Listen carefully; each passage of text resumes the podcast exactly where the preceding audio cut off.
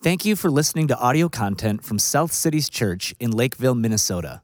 For more information or resources, visit us online at southcities.church. Let's pray. So, Lord, come now and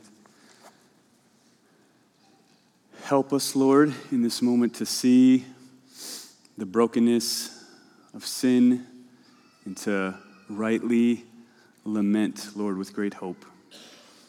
In Jesus' name. Amen. So last week, uh, we saw the reality of Jacob and Laban taking and taking and tricking and tricking that left an estranged family, a forgotten wife, and just a mess of a situation. Yet we also saw that the backdrop of Genesis 29 was Genesis 28, where God promised that the gate of heaven would be open to Jacob, which meant that God would be with Jacob. And that we saw him continue to work in the mess to keep his promise by seeing that unfavored one and giving her the blessing of bearing the line of promise that would lead all the way to Jesus. And we saw that in Jesus, the gate of heaven is still open for us, that we are not defined by the sin that we've committed or by the, the sin that's been committed against us. Rather, we are defined by the blood of Jesus until the day that he brings us all the way home. And the next few chapters, so some people said, wow, chapter 29 was tough. I said, well, wait till chapter 30. and the next few chapters just get messier with sin. Like Genesis is this kind of ugly reality of what life is in a broken world. And so we thought it'd be good to split this sermon in the service into two parts. One, where we just stop and we see sin and its effects at work and lament. And the second, where we look at how God is always working to rescue his people. I've never preached two parts like this before, but I hope it will serve our hearts to kind of orient them in these two different ways today. And the reason we think it's important to stop and lament is that many have forgotten how to lament, and instead of lament, just give in to the outrage and cynicism of the day. Like, I think lament is this tool in the Christian tool belt in the, the heart of our e- emotions that's meant to serve for our good. So, what is lament? Lament is really as simple as hope filled groaning, hope filled grief. But even though we lament, it still doesn't take away the pain. So, lament doesn't pretend sin and brokenness isn't there. It doesn't pretend. It's not fake joy and fake hope. Like it sees the sin and the brokenness, but it also doesn't give in to outrage or cynicism because it is filled with hope in the God who keeps his promises. And I think these chapters of the Bible in Genesis help the people of God have hearts tuned to properly lament. So we're going to dive in here and just in this first half of the sermon see sin at work and lament it together. So step one is to see sin working. We're meant to see it, I think, and feel it and hate it. See it and feel it and hate it. So we have two parts in this chapter. Part one is with sisters and servants. Part two is with sheep. I almost thought about titling the sermon Sisters and Servants and Sheep. Oh my. I didn't think it quite fit the gravity of the chapter, but sin is all over both of these stories. So we see it explicitly in verse 1. Just sin is named right away. It says, Rachel envies her sister because Leah has had children and Rachel has not. And we don't read this out of context. Right? We remember that this sin in Rachel's heart is downstream from the sin of Laban in his deceit and Jacob in his taking a second sister wife. This sin is the product of other sin. It doesn't excuse the sin in her heart, but it's the, the product of other sin. Sin leads to more sin, which leads to more sin, which is how it always works. Sin is contagious and infectious. And this sin of envy will lead to more sin. Since Genesis 3, human beings have been doing in Genesis what seems good to them, been happy to listen to voices other than God and gone their own way. In verse 2, we see Jacob is angry towards Rachel. It seems that Rachel often brought her frustrations to Jacob, and he finally has an outburst. Right? He says, Who am I? Am I God? what can I do for you? Why are you taking your complaint up with me? Which is a very interesting response from a guy who has always taken things into his own hands. You can imagine Rachel going, Yeah, that's what you always do, right? Don't get holy and righteous now and say, Let's just trust in God. He's never waited for God. And this is not a righteous anger. This is a guy who's in a mess of sin. His frustrated, angry, envious wives who've been used and put in this position. He's a manipulative father in law boss, and he's stuck in it. And yet he won't admit his part, but is instead quick to blame shift and get angry. And this envy and this anger and this frustration leads to a sequence of ugly events where we start seeing and hearing echoes of Hagar with Sarah. Right? Rachel gives her servant Bilhah to Jacob, and she bears two sons, Dan and Naphtali, the second one named to boast in her victory over her sister. Like that's what's going on in this family. Like imagine those Thanksgiving dinners together. Imagine those Christmas gatherings where the very names of your children are meant to, to laud it over one another. And then Leah, of course, is insecure, right? She's been forgotten. The only advantage she's ever had on Rachel is she has children. And now that's been taken from her, even if it's just through a servant. So she gives her servant Zilpah to Jacob, and Zilpah has Gad and Asher, and she marks these names saying, I've received good fortune, right? A slight jab at her sister saying, I'm, I'm still the one with more here. And so envy and outrage and anger and insecurity has spilled over into simply using these servants. We shouldn't miss that in the story, just using these servants to bear children in some sick and twisted competition between sisters who were in that spot, that horrible spot, by their opportunistic father and their foolish husband. This is like as bad as it gets, right? I mean, this is a web of sin that keeps spinning itself up and sometimes hurt people like Rachel and Leah. Sometimes people that have been hurt, all they know how to do is to hurt other people. People have been used, all they know how to do is to use others, and that's where they're at now. And it gets so bad that there's this episode in verses 14 to 18. So Reuben, who is Leah's son, has found some mandrakes. What are mandrakes? Why do we care? Mandrakes were superstitiously thought of as the best fertility drug on the market at the time. Uh, these would have been the commercials you saw on your TV screens back then for the newest fertility drug. And so Rachel wants them for herself. She wants these precious fertility drugs, and so she's willing to sell her husband for the sake of this magic potion. So Jacob comes in from the field to find out he's been purchased, and then Leah bears a fifth son, Issachar, which ironically means hire or wages. This has now become a business transaction. Intimacy for hire within the family. She has one more, and we know it's transactional at this point, and names him Zebulun because she thinks maybe, finally, Jacob will honor me. Maybe, finally, my husband will see me.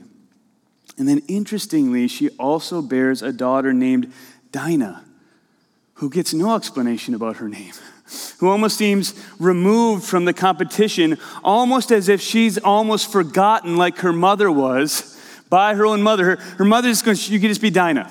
Right? No, nothing wrapped up in her because she's not a part of this ugly, sinful game. And then finally, in verses 22 to 24, Rachel has Joseph perhaps believing it to be a result of her clever scheming with these uh, potions of mandrakes that she's employed. Do you see sin leading to sin, leading to sin in the tangled web it's created? Well, Jacob has a big old family now, right? He's got two wives, he has 11 sons, and he has a daughter. And Jacob is sick of Laban and his scheming. So in verses 25 to 43, we have the story of him seeking to finally get home. Verse 25 says, Send me away that I may go to my own home and country. All he wants is his wives and children. He says, Just give me them and let me leave. But Laban doesn't want him to leave because he's greedy.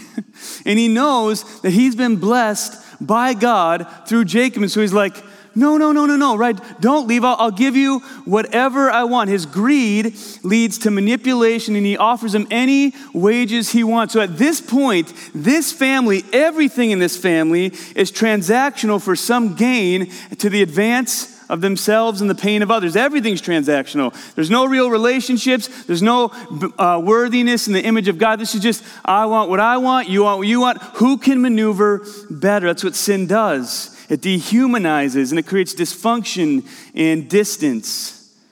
So Jacob wants to make sure, as he knows, right, Laban messes with me. He knows that, and so he wants to make sure there's no doubt. So he makes a deal that seems really bad to him at first glance. Like the, the business people back in these ancient days would have said, That's a bad deal, Jacob. Don't do that.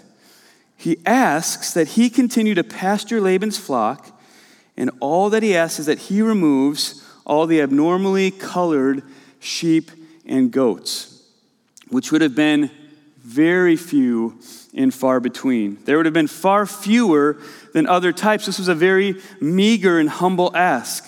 In fact, a normal deal to shepherd a flock would have been to ask for about 15 to 20% of the flock as your own wages. And you would think maybe, right, Laban would sweeten that deal for his own son in law, right? But, but, but not here, not in this family. Jacob wants to leave no doubt, so Laban makes the deal, already a deal that is heavily favored towards him, and then quickly, in his manipulative trickery, takes all those miscolored ones, which have already been just a few, and he drives them three days away so Jacob can't get to them and start with any kind of flock, which means now Jacob is basically working for nothing again. And Laban probably goes, When will this guy learn? Right? It's, it's too easy with him. So then in verses 37 to 42, we get the story of peeled poplar sticks and other kinds of sticks. And there are a few theories out there about what exactly is going on here, but the one that seems most plausible to me is that, like the mandrakes, this was a superstitious practice. And the, the idea was that if the flocks, there's this idea of visual internalization. So, what they saw when they were breeding is what they would produce. And most people didn't want these mixed colors of breeds, but, but Jacob did. And so, if they saw these striped things that he had peeled, the idea is that while they were breeding, they would produce striped offspring. And we'll come back to that later. So, when the strong ones were breeding, Jacob would lay the sticks down. So, he'd get the strong of the flock. And when the weak were breeding, he wouldn't, so that Laban would have the weak, seemingly outsmarting his lying father in law again. You can see more dysfunction, more distrust happening as a result of this web of sin. So we have sisters and servants and sheep, we have mandrakes and poplar sticks, we have it all tainted by sin, and this is all happening downstream from the sinful situation that's already been set up in chapter 29. So let me ask you this. When you hear this, and then you look around, can you relate? Can you relate? I, I can. Do you see a sin stained world around us, full of envy and anger and outrage and selfishness that uses and discards image bearers for one reason or another? Where intimacy has become transactional, where pride runs to the core of every side and every party, where there's dishonesty that's rampant, materialism that promises happiness, greed that flows from that, and then manipulation just get and get and take and take at the cost of other people made in God's image. Does that sound familiar? This is the Genesis 3 world. If you think, oh man, if you're, if you're hopeless because you think this is the worst it's ever been, you just got to read Genesis 30, right? Like this, this is how it's always been since Genesis 3 a world with godless, heartless people seeking their own gain. And then a world with the people of God in process and still full of our own sin.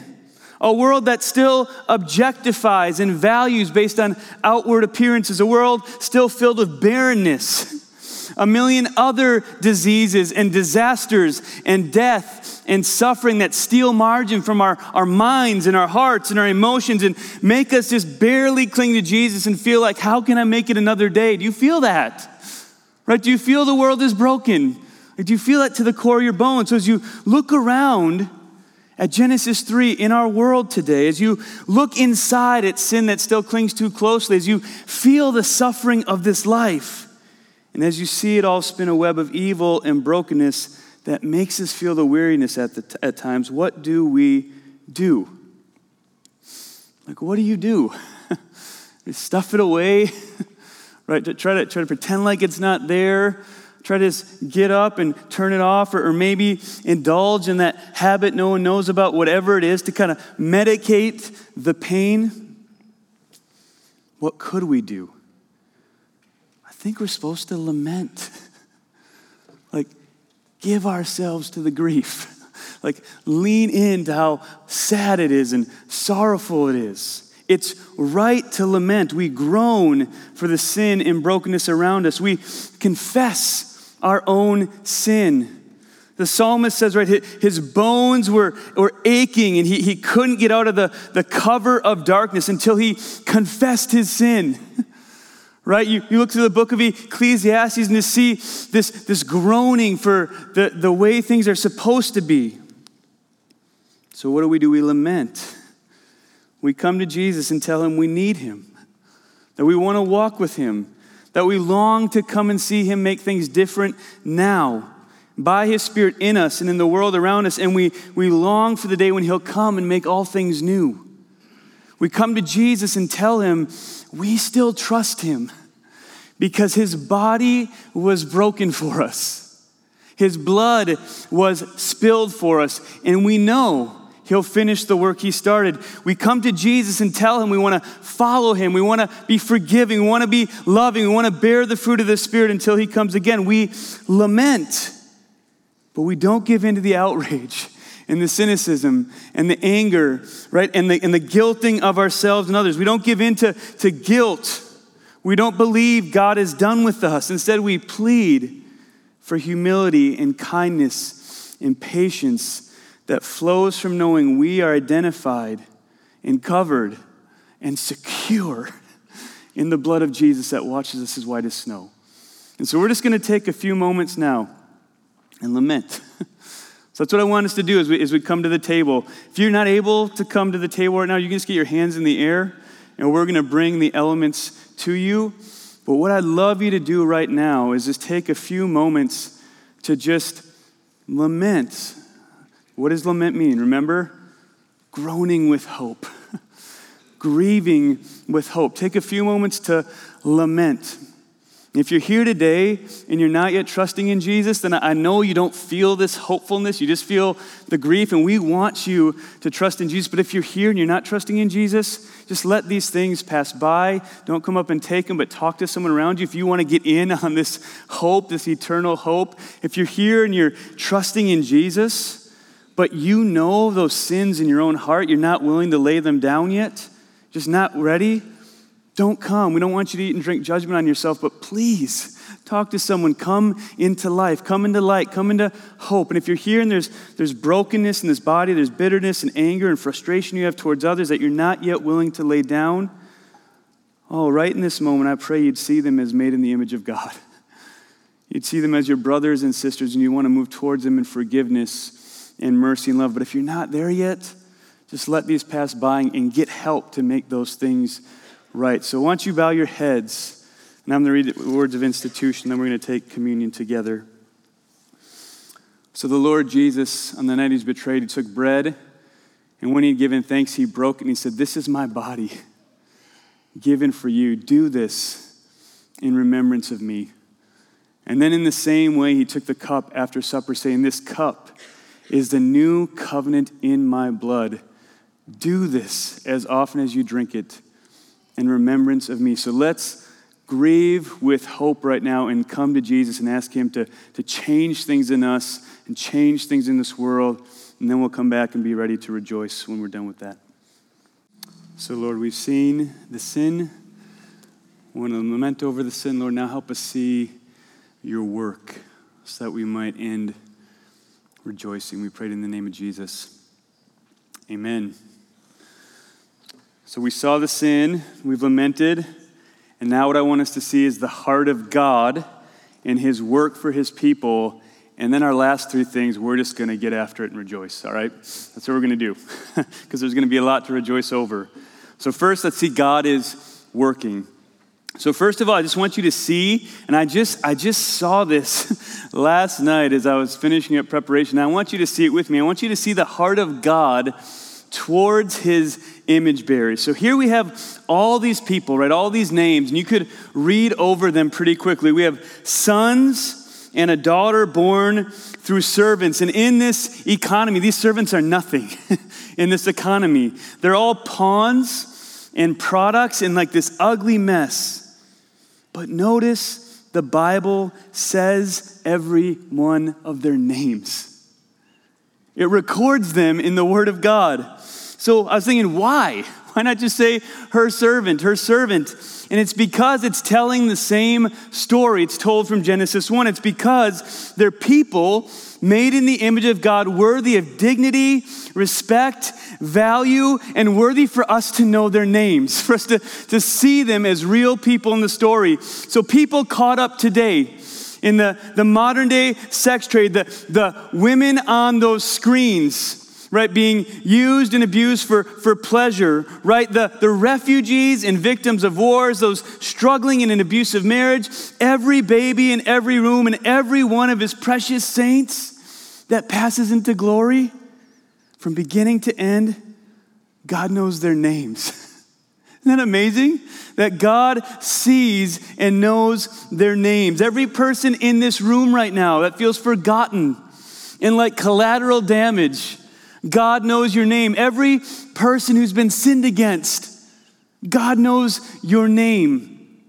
Every person caught up in sin right now, God knows your name made in his image, worthy of dignity and value. This is the heart of God. And we said last week that God, who is with us, is with us in the mess that humans make to work to bring his people to his place, to enjoy his presence. So, how is God working towards his image bearers here?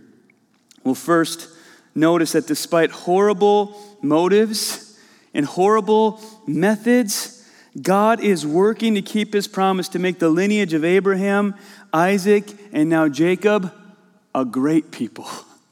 A great people. We've seen this barrenness in one or two, barrenness or one and two. Now, here God is working to make them a great people. There are now 11 sons and a daughter. God is working in these people. They have names, they're recorded, and they will be the people of God. But also, what I want to point out here, maybe more than anything, is remembering those two stories of superstition I mentioned, right? So we had the new fertility drug on the market with the mandrakes of Rachel, and we have the, the strange striped sticks with the sheep of Jacob. Perhaps Rachel thinks, Look what I've done. I've, I've done this in my own strength. Perhaps Jacob thinks, Look it, I was able to kind of help God along in his providence again. But what I want us to see in this mess is that the Word of God goes above and beyond to make it very clear that God was the decisive factor in both. So listen first to verse 22. You can look at it with me. It says, Then God remembered Rachel And God listened to her, and God opened her womb. So, was it the mandrakes, the mighty new fertility drug of the earth? No, it was the maker of heaven and earth. And God did this in His mercy, right? God, in His mercy, and in the life of Rachel, who has been hurt and is now hurting and using others, He remembers her. He listens to her. He moves towards her in kindness. So this morning, if you've been hurt or if you've hurt others, perhaps you find yourself asking, How long, O Lord, will you forget me? Will you forget where I'm at? In Jesus, covered by his blood, the gate of heaven is open to you. He remembers you, He hears you, and He will move toward you in kindness if you simply trust Him and ask. Isn't that amazing? God's working in this mess. And this son, this Joseph, born almost last to a mom that had been up to no good, using her servants just as she had been used earlier, is the son that will eventually save Israel from famine, lead to God's promise happening as the people of God multiply so that they can go back to God's place and be in his presence. It's the same son that says to his brother, What you meant for evil, right? Genesis 50 20. God, he meant it for good, right? That is the story of his whole life from birth to death. What you meant for evil, God meant for good. God can use the most broken situations for his purposes to form his people and form their hearts to trust him in every circumstance, every circumstance and use them for his redemptive purposes. Superstition? No. the sovereign Savior working for the good of his people. So you don't have to pray those prayers. Like, God, like make deals with God. Like, I just won't do it again. If I, if I don't do that again, maybe if I don't do that again, like these superstitious kind of prayers that act like you're going to make a deal with God, you can just know I'm just going to confess my sins, and He's faithful and just to forgive me and work for my good. Isn't that a relief? You don't have to bargain with God, make deals with God, just trust God. What about these striped sticks and sheep? Were those striped sticks and sheep the reason that it all worked out for Jacob. Well, listen to chapter 31, verses 10 to 12. This is Jacob talking. And he says, In the breeding season of the flock, I lifted up my eyes and I saw in a dream that the goats that mated with the flock were striped and spotted and mottled. Then the angel of God said to me in the dream, Jacob. And I said, Here I am. And he said, Lift up your eyes and see all the goats that mate with the flock are striped and spotted and modeled, for I've seen all that Laban is doing to you. So, was it the superstition of a cunning shepherd that won the day? No. It was the sovereignty of the chief shepherd that won the day. Right? How did Jacob come up with this plan? Right? If you're reading the story in chapter 30, you're going, why would he say that? Why would he make that deal? How did Jacob even know to do that? Right? Maybe you'd be tempted to think, oh, he has this stick trick in the back of his mind. But the reason Jacob came up with this plan is because God came to him and told him. He said, here's what's going to happen. Of course, Jacob's heart was still in process, so he thought, as usual, he'd give God a little help. But even he realized it wasn't the sticks. It was a Savior. Listen to chapter 31, verses 7 and 9. Here's what he says God did not permit Laban to harm me if Laban said, The spotted shall be your wages, then all the flock bore spotted. And if he said, The striped shall be your wages, then all the flock bore striped. Thus, God has taken away the livestock of your father and given them to me. God promised to bless Jacob. God told Jacob, Here's how I'm going to do it. And then God did it. He's working to bless and keep his promises to Jacob he made back in chapter 28 so at the end of this chapter, look at verse 43. Here's what it says about Jacob. Thus the man increased greatly and had large flocks and female servants and male servants and camels and donkeys, which was exactly what was promised back in chapter 28. Is this because Jacob deserved it?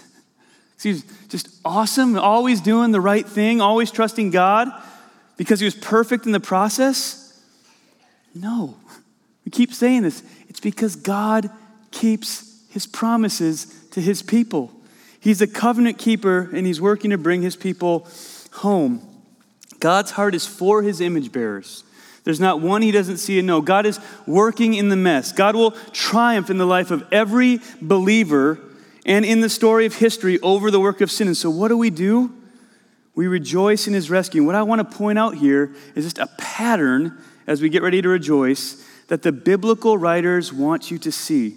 Remember, the Bible is written by who? God and a bunch of other people, right? God and others. You, got, you know, the Bible's written by who? Confidence. Who is the Bible written by? God, right? Right. So this is one story, and the author is getting us ready to hear echoes of this story throughout the Bible. So notice this pattern with me. Notice Jacob is in exile, away from God's place, and longing to be home. Right? He, he's oppressed and he's stuck and he's suffering from his own sin and the sin of others. But God's with him in the exile and working to bless him and bring him all the way home. Well, eventually, Joseph, who's in this story, saves God's people who are now named Israel because Jacob has a new name. More to come on that in a few chapters. He saves them from famine so that they'll come to Egypt and survive. But then in Egypt, where are they? They're in exile, right? Away from God's place and longing to be home. They're oppressed, they're stuck. They're suffering from their own sin and from the sin of others. But God's with them in their exile, and He's working to bless them and bring them home. Right? The, the people of Israel are later exiled to Babylon, where we get the story of Daniel and his friends, exiled, stuck, longing for home. God's with them in the mess. He protects them, He carries them, works to bless them and bring them home. We follow that line all the way to who? Jesus. Jesus came to earth to enter our mess, far away from home for him. He endured the temptation that Abraham and Isaac and Jacob and Israel and David and the disciples and we never could, and he never sinned. He was exiled and far from home. He suffered only from other sin, not his own. Yet for the joy set before him, he lived the life we couldn't live. He endured the cross, dying a death we deserve to die, and he rose us again to bring us to God. Do you see the pattern? Right? Exiled, oppressed, broken, far from home, longing to be in God's place, to enjoy his presence, and God with his people saying, I'm gonna bring you home. I'm gonna be with you. We're gonna make it. And so now we are what? in Christ, right? That's why we say we're a, a, family in Christ because being in Christ, covered by his righteousness, in union with him, gets us all of these things. Right? Being in Christ is what's going to get us home. Being in Christ what makes all the promises of God find their yes in him for us. So if you're trusting in Jesus, this is all true for you. Here we are, broken, in the mess, suffering from our own sin and the sin of others, in exile, far away from home. If this place feels like home to you, you're not walking very close with Jesus, right? It should feel like we need to be home. And in Christ, he sees you. He sees you in Christ. He, he knows you. If you would trust Jesus now, if you're not trusting Him, He'd be with you and for you in your mess, in the mess of this world. We are sojourners and strangers far from home. But God is with us here and working for us because Jesus promises to keep us and bring us all the way home. And He does, right? I've seen it in the last week. He brings His people all the way home through the suffering, through sickness, through death, all the way home. because he rose again to conquer death, because he came into our mess to be Emmanuel, God with us, to live the life we couldn't live and die the death we deserve to die, and raise again to conquer death and send his spirit to sustain us until the day that we die. But we don't really die, we're raised up to be with him forever in his presence where there's fullness of joy, and at his right hand where there's pleasures forevermore. That's the story, right? That's what we rejoice in because, yes, we're in the wilderness wanderings. Yes, we're in exile, but no, this isn't where it ends. Do you believe this isn't where it ends? Do you live like this isn't where it ends? Do you rejoice like this isn't where it ends? Do you trust Him that this isn't where it ends? It's all that matters. in the end. And so we wait. We wait with great patience. We rejoice in his love towards us. We plead for mercy to wait with hope and humility and kindness and patience and endurance and grace instead of giving into the culture of outrage and anger and frustration and cynicism and vengeance.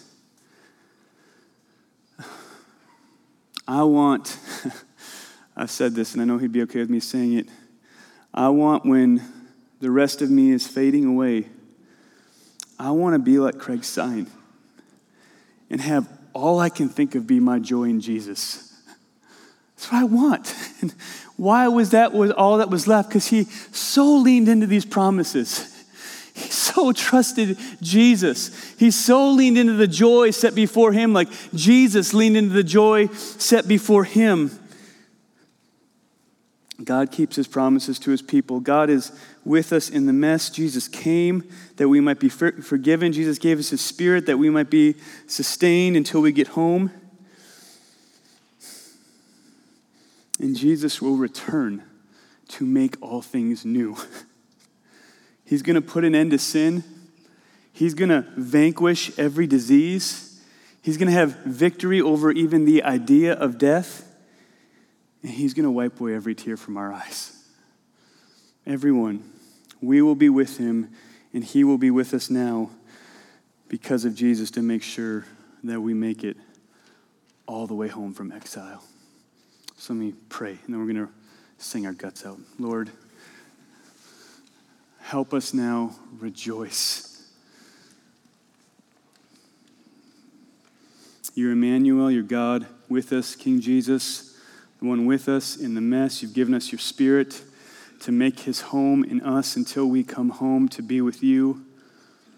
So, Lord, help us rejoice. Lord, there's brokenness in this room, there's sadness in this room. Lord, rejoicing is part of lament. So, Lord, right now we're not pretending like there's nothing hard or there's nothing wrong. We're not pretending like there's not sin and brokenness. We're rejoicing that there's one who's paid for sin. We're rejoicing that there's one who's going to come back and make all things new and swallow up death and sin and suffering and victory and wipe away every tear from our eyes. So, Lord, come now and help your people rejoice with great rejoicing that Jesus is real and alive and working and singing over us with loud singing now as we sing to him. We pray it all in his name. Amen.